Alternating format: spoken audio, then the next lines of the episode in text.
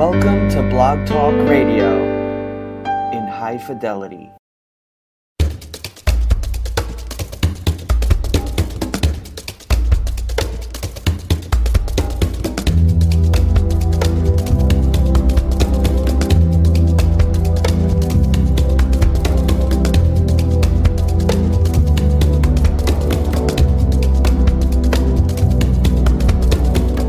Pop Health Week on the Blog Talk Radio and affiliate networks is brought to you by Health Innovation Media.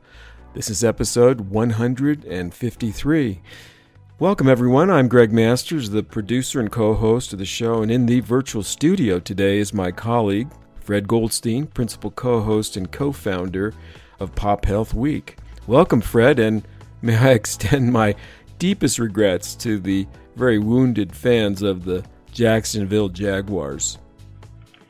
Well, thank you very much for that. It's been a sad couple of days, but we'll move on. Yes, I can imagine. next, there's always next year, as they say. And for those of you not familiar with Fred, he is a veteran healthcare executive and the president of Accountable Health LLC, a Jacksonville, Florida based consulting firm, and the father of the annual wellness visit. Fred serves on the editorial board of the Journal of Population Health Management and the Best Practices Review Panel for the Institute of Medicaid Innovations. He is past chair and former board member of the Population Health Alliance. Fred is known on Twitter as at FS Goldstein. My background includes thought leadership and strategy consulting for hospitals, health systems, and physician led ventures. I publish and principally author ACOWatch.com, HealthInnovationMedia.com, and PrecisionMedicine.center. And now for today's special guest, Jane Sarasohn-Kahn. Jane is a health economist, advisor, and trend weaver supporting organizations at the intersection of health, technology, and people. Jane founded Think Health after working for 10 years with healthcare consultancies in the United States and Europe. Jane's clients are all stakeholders in health, technology, bio and life sciences, providers, plans, retail, financial services, food, and consumer goods. She founded the Health Populi blog in 2007. Jane sits on many advisory boards spanning healthcare, health technology, and patient social networks. She is also on the board of The Clinic, a free clinic for residents in her community. Jane is a frequent speaker and also contributes to the Huffington Post. She's been named one of the top 100 influencers and brands in digital health, one of the top 100 most influential economists in the world, one of the top five women in healthcare blogs, one of the 40 eh, healthcare transformers, and one of 25 healthcare leaders you should follow on Twitter via at Healthy Thinker. And with that introduction, Fred, over to you. Help us get to know Jane and what's on our radar post CES and now on final approach to HIMSS 2018. Well, thank you so much, Greg. And Jane, it's a pleasure to have you on Pop Health Week. I'm thrilled to be here, but I have two problems. Number one, this is episode 153. So why wasn't I like 2, 3, 12, 13? Uh, okay, 153. Number one. Number two, as I'm sitting here in suburban Philadelphia, go Eagles. That's all I can say. Well, I'll steer clear of the first one, Jane. And as for the second, I'm all with you. Go Eagles. exactly.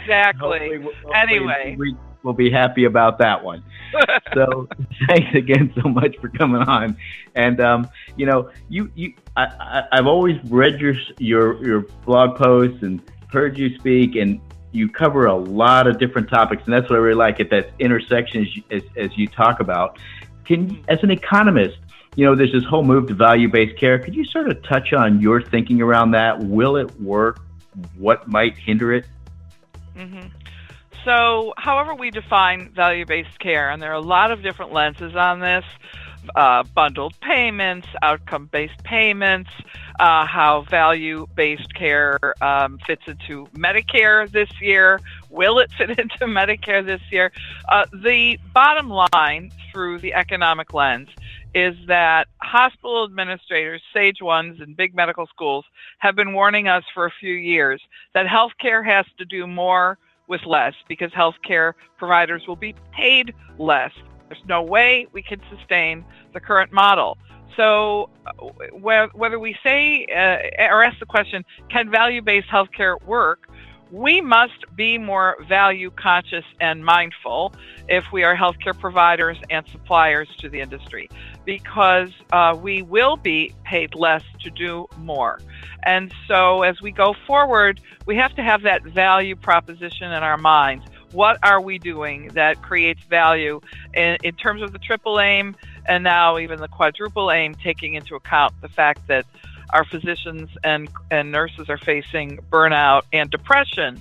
Um, you all probably saw the Medscape study that came out last week, the annual um, physician burnout study. This year they added the word depression to the title. So not only do we have to think about physicians and burnout, we have to think about physicians and depression. I bring them up in this value based discussion because if we have a burned out workforce, we can't get to any aim. Uh, we certainly can't deliver on the promise of value. So when we think about what is value based healthcare, we have to think about getting to health before we get to health care. And how do we do that? We try to look at our population, and we may want to touch on population health in a minute. But a key aspect of that is social determinants of health so that we know our sick patients nutritious food to eat.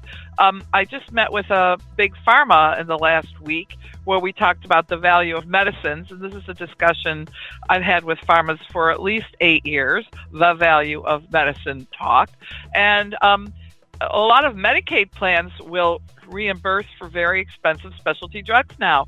But I've been asking the question when you work with a state agency, are you also uh, um, meeting with the SNAP or food stamp program to ensure that people who are enrolled in both sides in food and in Medicaid that they have access to nutritious food. And if not, if you have a $100,000 drug that, that the governor is paying for, you better make sure that patient has access to food in some sort of innovative program. And so we're starting to connect the dots now with the supply chain in terms of pharma and med devices, and then with hospitals more and more looking at issues of housing, utility payments, uh, safe environments for kids, uh, clean air, clean water. Think about Flint uh, and kids there. So um, we can't. We must couple value-based healthcare attending to social determinants as well, and think more broadly about partnerships in our communities to drive health. Yeah, and and that's fascinating. I've been watching as hospitals try to delve a little bit more into social determinants, and I'd love your think on this. On the one hand, I've looked at it and said to myself, I don't know if the hospital is the right place to be steering that work, and and perhaps that's why we need a, a broader coalition of folks with the hospital and providers of peace, but others sort of driving that side of it do, do you think do you see it the same way, or hospitals really the place to say, well, we're going to go solve the social determinants issues? Yeah, it depends on the community. I mean, you could look at something like New York Health and Hospitals, which has a lot of social mission and scale. And scale is really important in these situations. Um, I've been spending time in San Diego, even though I'm based in Philly, with uh, the, the 211 San Diego group. And uh, 211 are services around the country that uh, grew out of United Way, but they, they, they look at social determinants. And so what they're doing at 211 in San Diego is working from the bottom up. And so they're providing a wonderful Salesforce uh, based platform, by the way, really high, te- high tech, uh, current tech to um, access uh, and, and organize data from the call center so that they can anticipate needs of people who call in ahead of time and then link with the community beyond the utilities, the housing, the job banks, uh, food banks, etc., with the healthcare providers and the health plans, so the Kaisers and the Scripps and, and others in the community. And so different communities are going after this in different ways. And I think a lot of it depends on the demographics psychographics of the community, the supply side of healthcare providers. Are you rural? Are you urban? A lot of communities can um, uh, leverage the faith based communities where they are, for example. And I think churches play a huge role in many communities in rural areas where I've been, where Walmart also can play a big role in primary care and in um, things like oral care and optician care. So it really depends on where you live, work, play, and pray. Uh huh. That makes a lot of sense. And where do you think the funding comes from for these various services and initiatives? Well, if we follow the money, I'm an economist married to a banker, so I'm really clear about about following money. Uh, yeah, it's a long, long-lived and happy and happy marriage. But you, you sort of it's symbiotic after all these years. Um, if you look at the treasury function in healthcare, where does the money come in and, and get uh, distributed? You know, you think about the insurance company or you think about a Kaiser or a Geisinger where things are integrated, which is much easier to manage uh, value in something like that versus in a fragmented system, which is why I love to see some of the vertical integrations going on. I'm fascinated, for example, to see if CVS Aetna is approved um, by the FTC in terms of antitrust. But a, a um, venture like that do in terms of creating value uh, in, in, the verticalness uh, in healthcare, from primary care all the way through to acute care.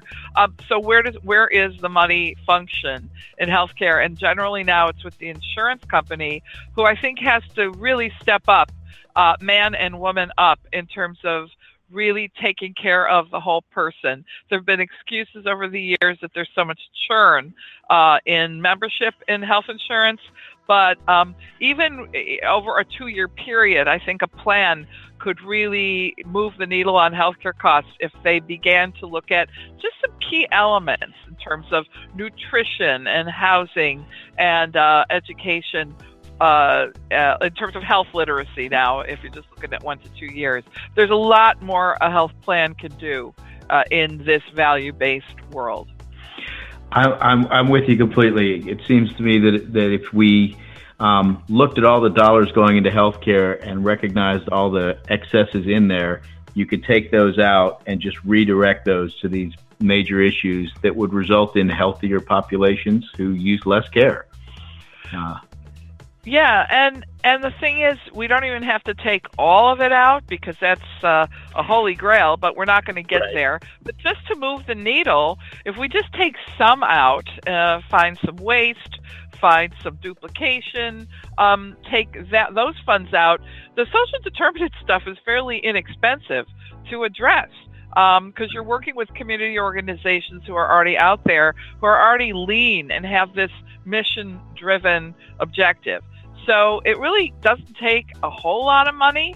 Uh, now, if you want to go build a Salesforce like CRM system to do this, then you, you go to big employers in the area who have a stake in their community, foundations and others, uh, to uh, share funding for the community objective. So there's lots of creative ways to do this. And Lord knows there are a lot of foundations who are looking to put money into projects like this. You, you talked about the, the social terms. We've dug into a little bit. Obviously, that's a piece of population health. Um, what's your sense of population health now, its current status, and what it might or might not be able to do? Yeah, so population health is a little like AI. Everybody's talking about it, and there are some different definitions and different lenses on it. And I'm all for the general definition of it, which is uh, look at a group of people who live in a community or in a panel of patients um, and risk manage uh, health for the frequent flyers in healthcare. Certify and address address that. Um, that is one way to go about it. Um, it's I think there's no reason we can't do this now. We have the technology to do it. Uh, a lot of it has to do with culture in a medical practice or a community in the hospital. Uh, but the motivation should be there because everyone's taking on, uh, or most providers are taking on some level of risk now. And so we've got to cut our teeth at some point. So you can identify some low hanging fruit in population health, maybe a panel of people with type 2 diabetes, maybe some kids with pediatric with asthma that needs better management, and figure out um, not only in terms of the data who needs the help the most, but start to deploy some of the digital health tools in the hands of patients to teach them how to self care and stick to self care, so we avoid those um, emergency room visits, and visits that could be averted. Mm-hmm. Speaking of digital healthcare and, and integrating that into population health, you were at CES. Uh, what was your overall sense of the healthcare stuff you saw at CES? Well, what's really exciting isn't the healthcare stuff anymore. It's the stuff that can help healthcare.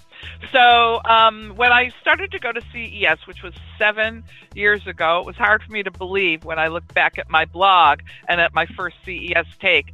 When I first went to CES, I met with Fitbit and Under Armour and um, uh, Honeywell for uh, personal emergency response systems. There are 50 or so vendors there, all in the Sands Venetian Conference Center. All the digital health could be done in one day, walking three or four aisles. Now, fast forward to today, um, healthcare is like a quarter of the Sands Venetian Conference Center, and you know how big that is if you've been to HIMSS and other mm-hmm. conferences. So there's a lot of healthcare.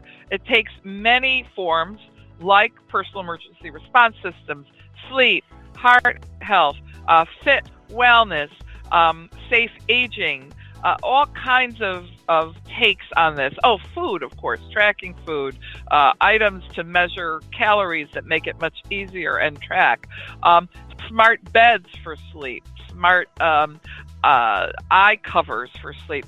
Um, but what's really important now is the emergence of the Internet of Things for a healthy home. So, for someone like me attending CES in 2018, I put on many more steps, many more miles this year, because I had to go all the way to the Las Vegas Convention Center to meet with connected car companies, to meet with Whirlpool and appliance companies and Samsung, which has the family health hub in the refrigerator now, which is connected to the TV, which is connected to the car because Samsung works with Harman. Then I have to go all the way to the other side of Vegas to Aria Hotel, which has the C uh, the C area, initial C, which has all the communications folks in it. So Google and Facebook and all of the digital companies who are enabling us to form social networks and do uh, healthcare ads and things like that that are targeted to people who really need help managing conditions. So you're covering miles of the strip in Las Vegas now uh, when you cover health the way I define health. If you just want to do health care, you can stay in the stands. But what's going to move the needle for everybody is making things easier at home to make good decisions about food, to move around, to have good oral care, and, and seeing increasingly our loos, our bathroom, as a health hub in the home. It will not be too long now for us to commercialize a smart toilet, for example, that can read blood sugar. And I was talking with someone earlier this week in the diabetes space, technology space, and I said, you know, my dad, who lived to 86, he was the long liver. My mom died young. My dad died old and well. And he was diagnosed with diabetes in his 40s. I guess that was in the 60s. When when he uh, was diagnosed, he was peeing on a little piece of paper and looking at the color. Um, and we had a close family with one bathroom, so it, you know it was all there, there was no humility here. Uh, so I learned about this very very young. And Daddy managed his diabetes through diet and exercise his whole life until he was 84, and then he had to take insulin due to heart failure. Because his, all his systems were were uh, out of out of whack. But I saw you know Dad u- using his urine to look at his sugar we are going back to the future with the smart toilet, peeing in a toilet and having our blood sugar read. Also, other things through the other the other end of our um, of our colon, where we can look at at feces and excrement and look at microbiome stuff. So it's very exciting to think about the bathroom and the role of the time we spend in there to help manage our health. Also, smart mirrors who can take pictures of you over time every day and note if one day you look depressed or sad or sallow or green, whatever it is. So we're seeing everything that can connect to the internet being able to connect to the internet, meaning, and that then generates data that can be collected longitudinally, analyzed, and fed back to us to coach us, to fed to our clinicians, whatever. God is in those details for health. You know, we love lab tests and uh, when done uh, appropriately, and uh, digital imaging when done at the right time and the right place. Uh, but uh, so much of the important data is in our everyday life, and that happens in the kitchen, it happens in the loo, it happens in the car, and in the bedroom. So um, I'm hopeful there's a whole other discussion for another blog talk session on privacy and cybersecurity around all that data and Alexa knowing what Alexa may already know about us. But um, uh, that as a sidebar, what we mm-hmm. can do with this data for population health and managing health ourselves outside of the the expensive emergency room is really exciting. So you, you I, think this is great, you know, and obviously it's sort of like um, you know originally it was just the Fitbit, and now as you talk about, it's all these other things that are to be connected up and feed this data in and feed this data in, and we know more and more about Fred or Jane or Greg.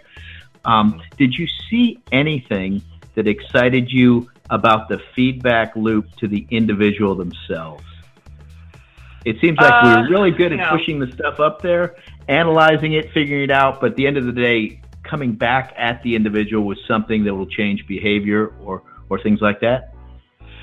I'm seeing individual things like a Fitbit or a Philips sleep technology, smart sleep, um, or the Omron EKG and blood pressure watch, which individually they are now giving you tools to make changes uh, and choices in the moment. However, I'm not seeing that holy grail you're talking about where the all the data is pushed up through the Validic cloud and it all comes together and then comes back to you to say you seem depressed today and you're overeating so pick an orange instead of the chimichanga for your snack and take 500 steps away from the computer at this moment. I don't see that happening yet. I it will come. Um, mm-hmm. but right now what i am pleased to see is that something, uh, and I am a right now uh, where I am in life with so much blue light at night and um, you know just digital activity. Sleep is a real issue, and sleep is sort of the new black at CES. I wrote that last year, but this year sleep was even bigger. And so something wow. like Philips, and they don't pay me to say this, um, they are they aren't a client, but they have this smart sleep technology, which is uh, fits over your eyes um, so, you know, like a dark band over your eyes you'd wear on an airplane at night or whatever. But what's in there are sound waves that lull you into your deep wave sleep and then perceive, perceive when you're getting out of deep wave and send you back in there with the right tones so that if you say I want to wake up at at 6:30 a.m. and you know, and you go to bed at 11, even though you're only getting seven hours of sleep, you have quality sleep in the deep wave. So there's science behind that, and it can perceive that you aren't in the deep wave and send you the right signals. Instead of just tracking and telling you, you had a crappy night of sleep.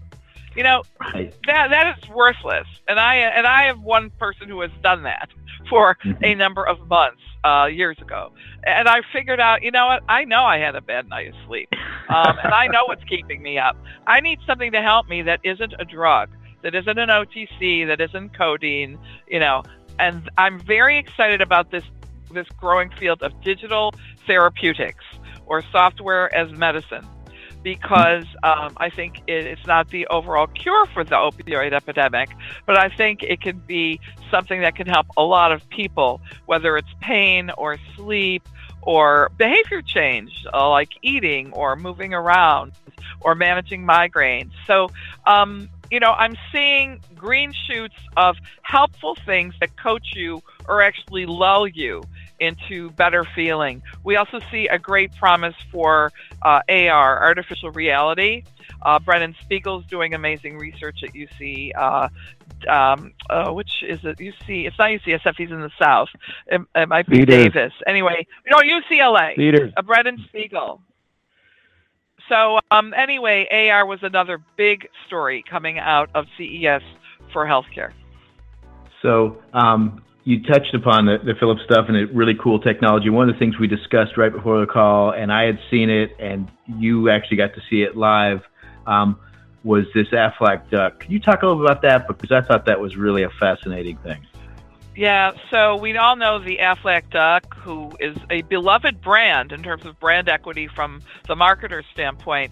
But Aflac has a foundation that over the years has contributed over $120 million to cancer causes, research, and especially pediatric cancer hospitals.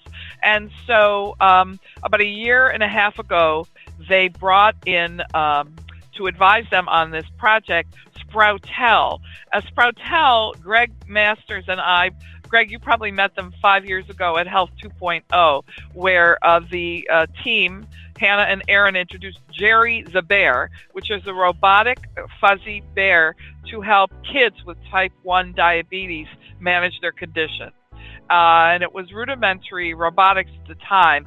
Sproutel, five years later, and they're based in Providence. So some of them have come out of Hasbro, the toy industry, uh, the toy maker, and then RISD uh, for their digital um, design training. In any case, Hannah and Aaron have grown now up to eight or ten people at Sproutel, and they worked with Aflac to create this white, fluffy, sweet, empathetic, literally empathetic, huggable duck, the size of a baby duck toy.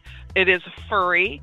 It breathes. You know, it it seems to have uh, respiratory function in and out, and uh, it has uh, expressions and little sensors that you can put up to the duck's uh, chest that do that perform different acts. And that will have to be the last word for today's truncated broadcast due to a technical glitch at Blog Talk Radio. Now, let me add one of the shout outs from during Jane's interview to Jerry the Bear.